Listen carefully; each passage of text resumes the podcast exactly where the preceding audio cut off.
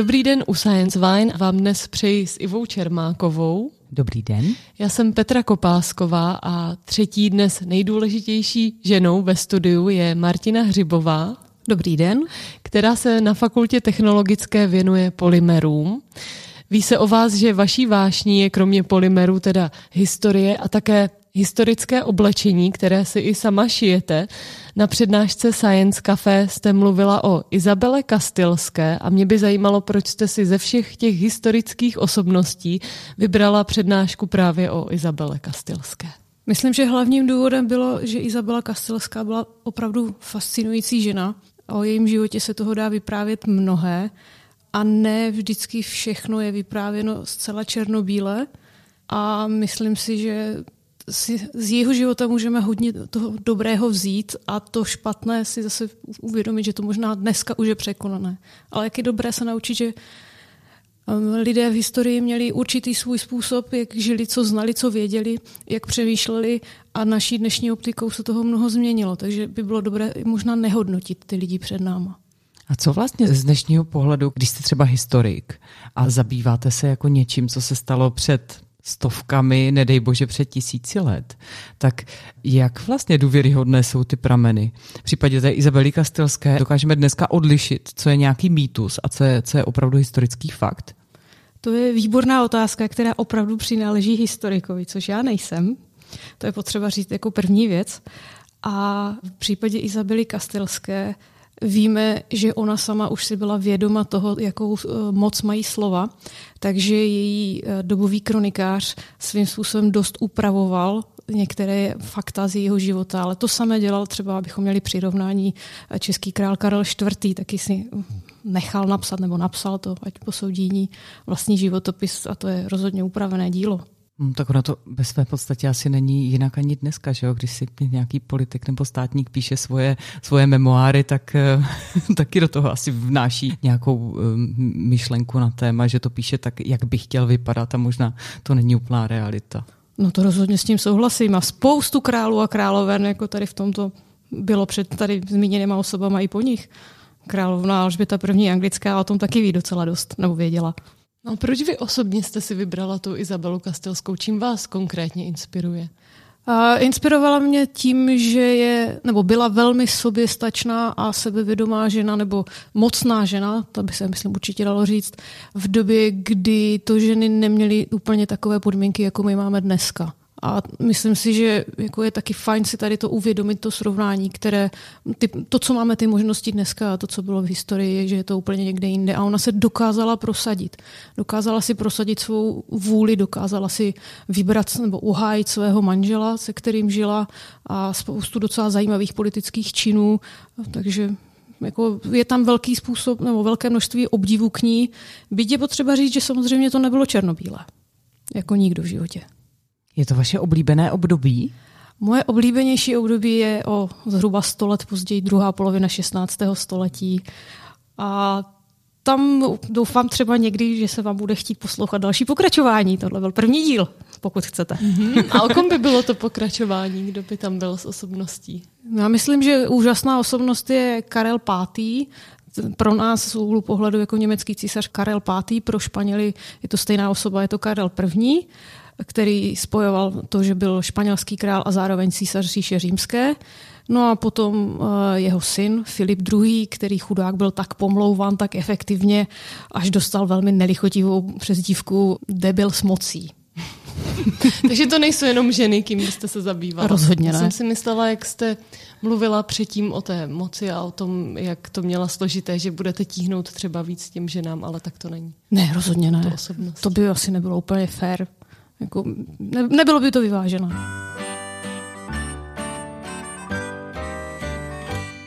Já jsem zmiňovala a o vás to spousta lidí ví, že šijete ty historické oděvy. Máte ráda tu dobu i kvůli těm oděvům, nebo s tím se to vůbec neváže a spíš jako si oblíbíte tu dobu a pak zkoumáte, jak se v té době oblékali a podle toho třeba pak si vybíráte, co budete vyrábět? Ta, úplně na rovinu. Napřed jsem měla ráda ty oděvy, já jsem si to myslela. a pak jsem objevila to kouzlo. Ale takhle to zní hrozně jednoduše. Ono možná spíš já jsem vždycky měla ráda renesanci, což je tady tohleto období, z nějakého méně možná pochopitelného důvodu, který jako dítě neumím úplně vysvětlit, prostě tak to bylo. Líbilo se vám to? Prostě, prostě se mi líbilo a hrozně se mi líbily ty oděvy, protože to má opravdu zajímavou, krásnou linii, myslím si, že velmi elegantní, tak eh, a nějak jsem se pak jako si o tom začala číst víc a dopadlo to takhle. No a proč Španělsko zrovna protože Španělsko je tady v této modě to nej, nejúžasnější, tam vlastně vznikla, takže nejlepší je většinou jít k pramenu, tak, tak Španělsko. Kdybychom si to chtěli představit trošku prakticky, tak kolik vrstev oblečení měla na sobě Izabela třeba při nějaké slavnostní příležitosti a jak dlouho trvalo, než se oblekla, respektive někdo jí asi pomohl obléct se? Určitě jí někdo pomáhal obléce. Nevím teda jako u Izabely, ale zprávy máme z pozdějšího období, tam vám na to umím odpovědět líp, tak se s dovolením mám uteču z období. Na královském dvoře Filipa II., vlastně myslím pravnuka, jo, správně počítám pravnuka, tak pracovali významní poradci, kteří radili králům a královnám, jak se mají oblékat, respektive co si mají vybrat. A jenom pro zajímavost dodávám, že později v 17. století jedním z poradců odívání pro Filipa III. byl Diego Velázquez Velázquez, ten velmi slavný malíř. Mm-hmm. Byl za to placený docela, docela dobře. A nebyla to jenom pozice. Takže to byli vybraní muži, kteří tímto způsobem radili. No a potom samozřejmě tam přicházeli komorníci a, a další lidé, kteří přinášeli ty jednotlivé oděvy a pomáhali rozhodně s garderovou, protože mm. do těch oděvů se dostat eh, není vůbec snadné. Myslím si, že v některých momentech i tak nějaká ta jehla ani docela pomáhala zejména v tom, že často ty rukávy u dámských oděvů byly vyměňovací a mohly se večer otvárat, ráno přišít nové a tak dále, podle toho, co bylo zrovna potřeba. No a kolik měli vrstev? Košile, otázka, jestli měli nebo neměli spotky, to je věc diskuze. Nějaké, řekněme, že punčošky pak měli spodní vnitřní sukni, spodničku bychom dneska řekli, pak měli sukni, která jim rozvírala a dávala tvar celé té konstrukci, my bychom to dneska nazvali krinolínou, což není úplně dobový název, ale teď to postačí. Na horní části těla měli živůtek, pak si začali dávat první vrstvu spodnic, které byly na té, na té rozšířené sukni, no pak nějaké té, tu vnitřní sukni a nějaký vnitřní kabátek nebo živůtek, no a pak ty svrchní vrstvy a případně na to ještě nějaký ten pláštíček, závojíček a tak dále. Jo, a šperky. A šperky. Mm, jistě. Takže 20 kilo. o, my jsme se napočetli k 11 experimentálně, 11. včetně obuvy. No vy, když vyrábíte nějaké ty oděvy, tak to děláte opravdu podle těch dobových záznamů, nebo to trošku jako osekáte v uvozovkách, že to uděláte ne tak honosné? Já se snažím přiblížit co nejblíž nějakému vybranému dílu, a nebo druhá varianta podle toho, eh, co máme za zdroje, tak jsou konstrukce střihu, protože z eh, druhé půlky 16. století máme první střihové knížky. A to mě zajímá ve skutečnosti ze všeho nejvíc, té konstrukce střihu. A tam jsme se snažili to udělat přímo podle těch střihů. Nemáme vždycky ducho, uh, úplně dodržené materiály, uh, krásné hedvábí a aksamity a tak dále je opravdu mimo moje finanční možnosti, tak jako ano, tam to dodrženo není, to je pravda. A tam ještě jedna taková maličkost, že často ty vrstvy nebo ten třeba ten díl má v sobě všitý několik vrstev, aby to různě tvarovalo, vystužovalo a tak dále. To, není jenom jedna věc, jak my máme dneska tričko, ale pánské sako i dneska v sobě má spoustu vrstev, tak zhruba asi na, jako na toto přirovnání. Jsou tam jisté kompromisy, snažíme se vždycky dodržet barvu, Samozřejmě vždycky zásadní je dodržet střih, pokud je znám, nebo přijít s nějakou jeho konstrukcí na základě něčeho, nějakých, nějakých studií a tak. A jak víte, že ta barva, kterou použijete, je správná? Protože obrazy se asi přikrášlovaly. To je vynikající otázka, na kterou odpovídá francouzský historik umění. Máme v knihovně jeho báječnou knížku a stojí za opravdu zamyšlení, protože on se tam, on tam uvažuje o tom, že vnímání barev v historii bylo ve skutečnosti úplně jiné, než my si dneska myslíme. Za prvé, bylo úplně jiné osvětlení protože svíčky a další tyto zdroje, anebo naše elektrické osvětlení a tak dále, je to někde úplně jinde. Potom taky bylo jiné vnímání barev třeba ve středověku. A to, co my považujeme dneska za kontrasty barevné, které by nám třeba neseděly našim očím, tak oni vnímali úplně krásně, že to ladí a naopak naše kombinace by se jim velmi nelíbily. No ale toto vyprávím o středověku. Ještě je tam taková jako maličkost, že ve středověku u textilu nebo možná i obecně, to bylo tak, že oni neradí míchali barvy. Ve smyslu, že vytvořit eh, zelenou pomocí žluté a modré. Oni by se tomu snažili vyhnout a přímo ani to moc nešlo, protože řemeslníci, kteří barvili na žluto, barvili v jedných dílnách a ti, co barvili na modro, barvili v druhých dílnách. To bylo oddělené, aby si navzájem nemíchali vody, protože samozřejmě museli vyprát a tak dále. A v renesanci a v pozdějších období byla docela velká snaha o to, aby se dodržovaly barvy asi tak, jak bylo, pokud možno se přiblížili té realitě. To vycházelo vůbec z toho, jak bylo nastavené jejich umění a vnímání světa a tak dále. Takže tam je předpoklad, že se to poměrně blíží, ale je potřeba, když se člověk kouká na ty výtvarné díla dneska, tak eh, samozřejmě ty barvy časem mohly nějakým způsobem změnit své odstíny. A ještě něco udělají restaurátoři a tak dále. Takže toto je vždycky výborná otázka. Ale máme, máme písemné záznamy, že ve Španělsku černá barva strašně dominovala. Takže tam je to poměrně jednoduché. To, to je zvláštní přitom. Eh, k tomu, že je to ze, ze země s takovou polohou, jako, jaká je, tak bych očekávala, že té černé se spíš vyhnou. Ta černá je tam proto, že v předchozích staletích, 15. století a tak dále, začali hrozně mít rádi černou barvu na burgundském dvoře. A jak jsem vyprávěla, vlastně jsem se k tomu nedostala v přednášce, já jsem vyprávěla jenom o Izabela, jenom jsem naznačila, že její dcera eh, Jana I. Kastelská posléze lidově označovaná jako šílená, měla manžela Habsburka. Čili oni byli velice blízcí burgundskému dvoru. No a tak se tady tato tendence takovými různými cestami dostala do Španělska, ale je tam ještě taková maličkost, že dokud nebyla objevena Amerika, tak docílit sitou, protože v historii všichni lidé měli rádi sité, pořádné, drahé barvy, tak do, docílit si tou černou barvu bylo obtížné, takže tomu říkali, že to ty barvy, co měly taková jako muší křídla, taková spíš tmavě hnědá. No ale s objevením Amerik objevili nový zdroj černého barviva a tam se to ještě víc rozmohlo, takže opravdu ta černá havraní čerň, jak tomu říkali, byla super populární. A víte, jaké jsou ty zdroje toho černého barviva? Čím to barví? To, to je kampeškové dřevo.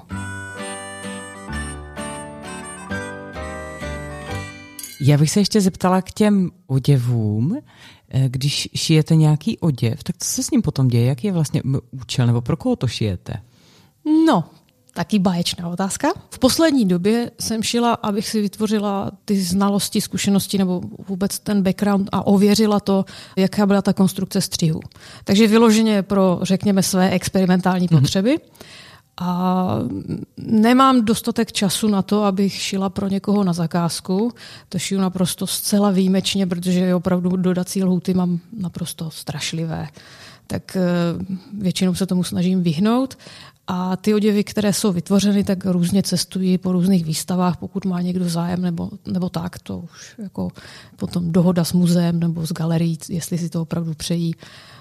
Takže dostala jste eh, opravdu někdy i nabídku ve, ve smyslu ze strany nějakého muzea, které by chtělo udělat v podstatě jako, nechci říct kostým, ale spíš jako repliku? Eh, občas se tady toto stane. Donedávna jsem většinu předá, takovýchto námětů předávala svým profesionálním kamarádkám, ale teďka přišla z Prahy eh, velmi zajímavá nabídka, která mě opravdu láká, protože to vyloženě Španělsko 16. století vystavené v místě, kde je největší česká sbírka eh, těchto portrétů, tak jako mm-hmm. to už blíž být nikdy nemůže. Mm-hmm. Na, na krásném místě, kde navíc ti lidé ještě dobově žili, tak no, na Pražském hradě, tak tomu se nedá jako vyhnout a tomu no, to se krása. nedá. A šijete ty kostýmy nebo ty oděvy na sebe? Většinou ano. Ano, pokud to vyloženě není pro někoho, tak většinou to šiju na sebe. Ono to má docela jako ten aspekt, než abych s tom potřebovala tak moci mermo chodit, byť na tu fotku někde potřebuju to vyexperimentovat, ano, nějak doložit, ale hlavně potom můžu posoudit a případně i někdo další, jakože no tenhle oděv esteticky udělá tohleto, protože ten, ta modelka uvnitř je víceméně pořád stejná, jo? takže se to dá jako nějak jako porovnávat i tady ten aspekt, mhm. který jinak by byl asi takový kostrbatý. No. Já bych zůstala u těch oděvů, ale vrátila bych se k Izabele. Vy jste mluvila i o tom, že nosili zajímavou obuv. Můžete mm-hmm. to popsat? A nosili opravdu, máte pravdu, unikátní obuv. A říkali tomu šapény, což byla obuv na vysoké korkové platformě, neví se úplně přesně, z čeho se tady toto vyvinulo. Jsou nějaké teorie, že to pocházelo ze starých řeckých a římských koturnů, což nosili minimálně do lázní, nebo to nosili také herci v antických divadlech, aby znázornili role. Nějakým způsobem také se to rozšířilo mezi další náboženské komunity, které ve Španělsku žili. Tam jako ta, ta cesta není úplně jednoznačná. V každém případě víme, že na konci 15. století to byl obrovský módní hit, který nosili zejména dámy uh, urozené, ale toužili potom i všechny ostatní ženy. A, a dokonce nějaké korkou, nějakou korkovou obuv máme doloženou i u mužů, samozřejmě ne tak vysokou.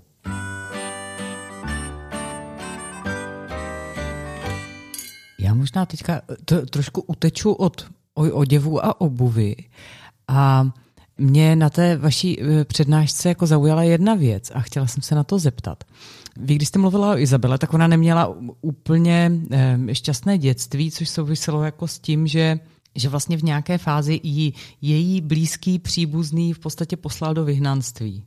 A vy jste takových nějakých momentů během té přednášky e, zmiňovala víc, myslím jako momentů, kdy lidé, kteří jsou příbuzní, se k sobě vzájemně chovají docela ne- nehezký eufemismus. Jo? A já jsem jenom přemýšlela nad tím, jestli v té době to byl vlastně jako standard. Nebo jak, jak vnímali běžní lidé to, že bratr se k bratrovi chová nějakým, nějakým takovým způsobem, nebo bratr k sestře, matka k dceři, to je, to, je jako jedno. Ale jak vlastně vnímali tady tu jako osobní rovinu? To je vynikající otázka na historika.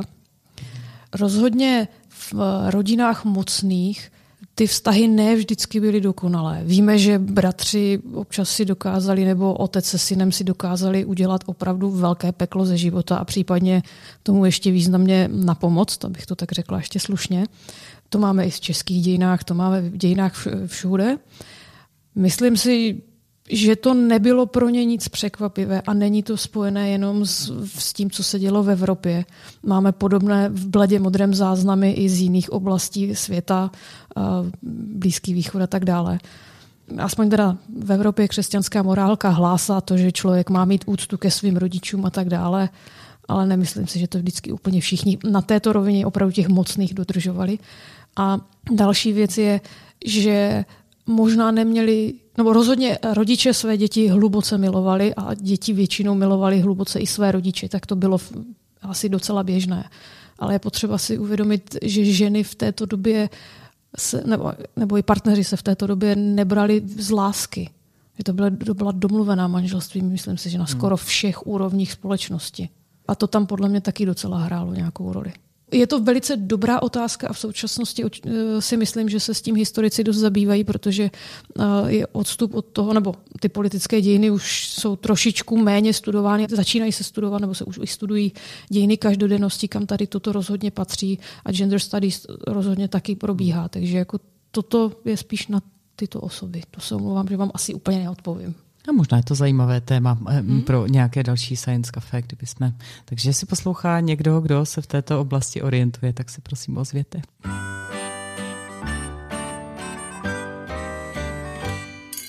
Mimo to, o čem jsme se teď bavili, tak vy jste zmiňovala, nebo je známé, že v období Izabely Kastelské dorazil Kolumbus ke břehu Ameriky.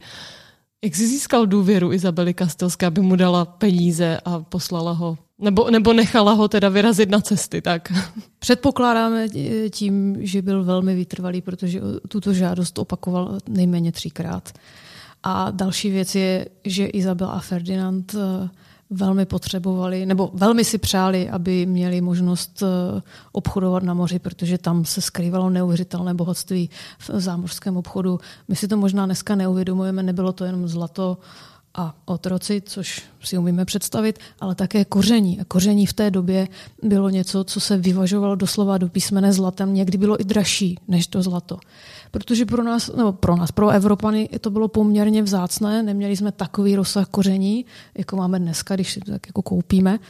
A takže ta jídla chtěli něco obohatit, aby bylo zajímavější a tak dále.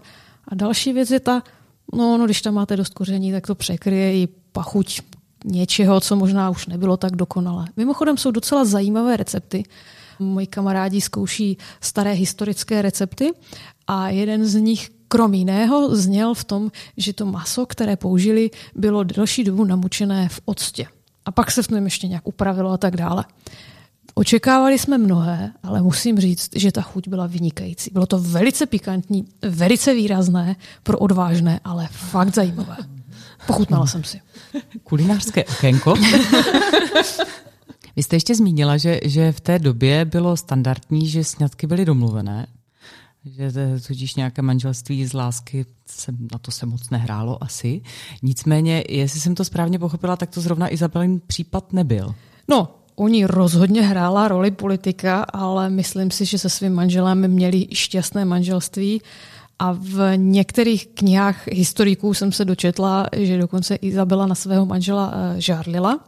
A zase v jiných eh, o tom nebyla ani zmínka, takže na to nemůžu úplně odpovědět. V každém případě víme, že její syn se svojí manželkou byli hluboce zamilovaní, její dcera se svým manželem byli hluboce zamilovaní, její vnuk Karel V. svoji manželku Izabelu eh, portugalskou nesmírně miloval, takže celý život po její smrti se neuženil. Eh, někdy hluboká láska samozřejmě se mohla dostavit hmm. a bylo to pro ně úžasné, stejně jako pro nás. Šijete i e, si oděvy současné, třeba sama pro sebe nebo pro někoho? Mm, naprosto zcela výjimečně, mám k tomu asi dost velký respekt, ale aspoň jsem zvládla si spravit nějaké oděvy, které jsem koupila jinde.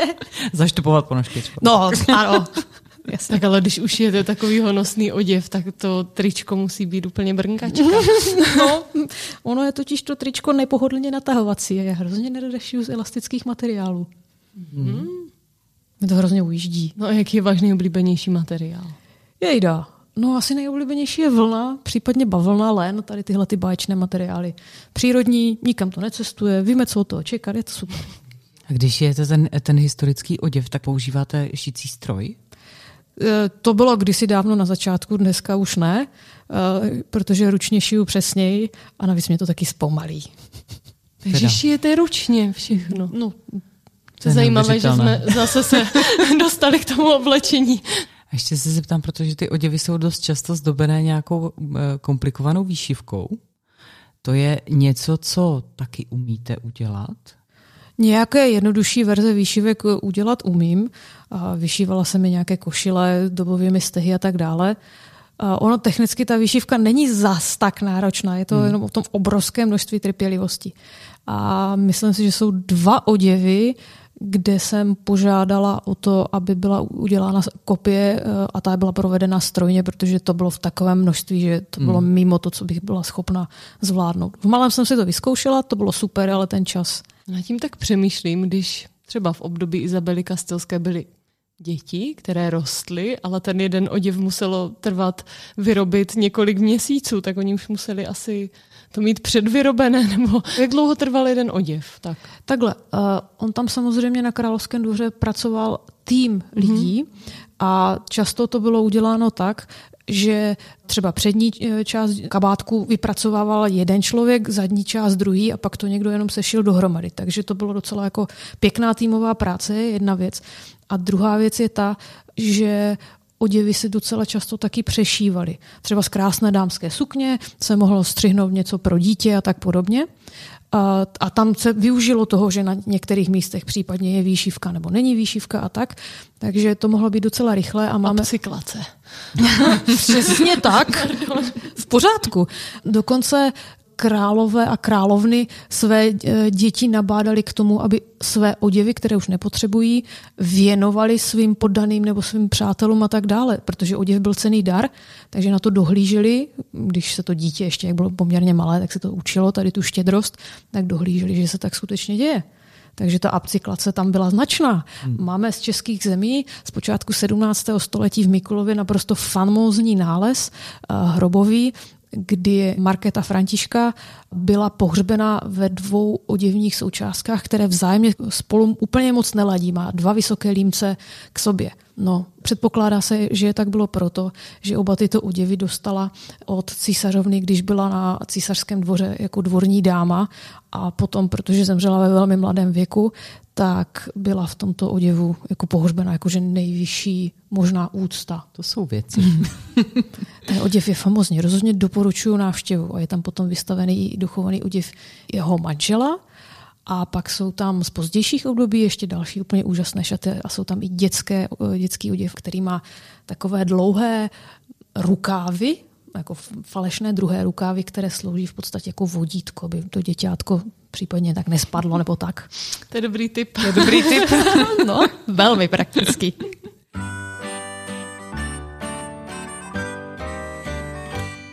Já se ještě zeptám, nevy, když máte ráda historii a hlavně třeba jako španělskou, tak máte to spojeno i s tím, že jste nadšený cestovatel na ta místa? Rozhodně. A které místo na vás udělalo největší dojem? Tak, takovou jako, vzpomínku, kterou máte, že jste si řekla, wow, tak tohle je nejvíc.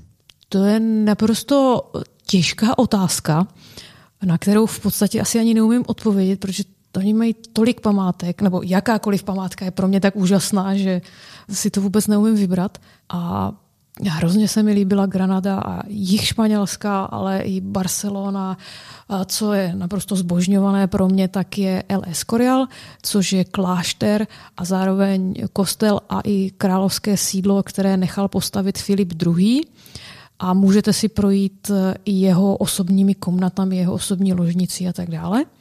To bylo opravdu fantastické.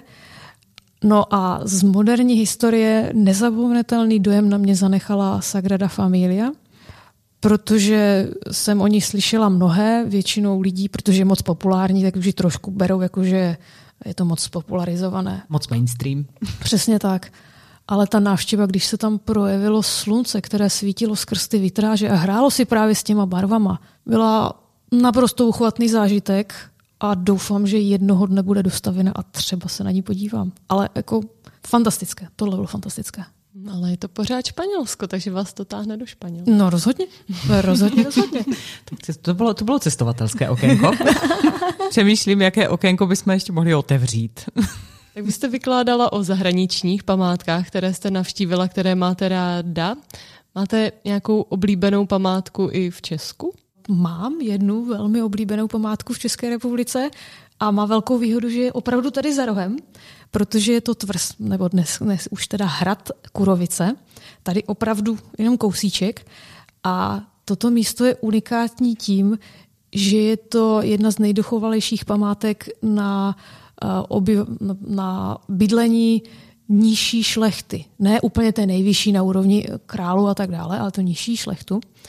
A, a mimochodem ta zase tak nízká nebyla, občas tam na návštěvu přijel Albrecht Waldstein a tak podobně. Ale tady toto místo je kouzelné tím, že to patří mým kamarádům a já jim tam občas jezdím pomáhat na brigádu, takže jako mám k tomu velmi osobní vztah.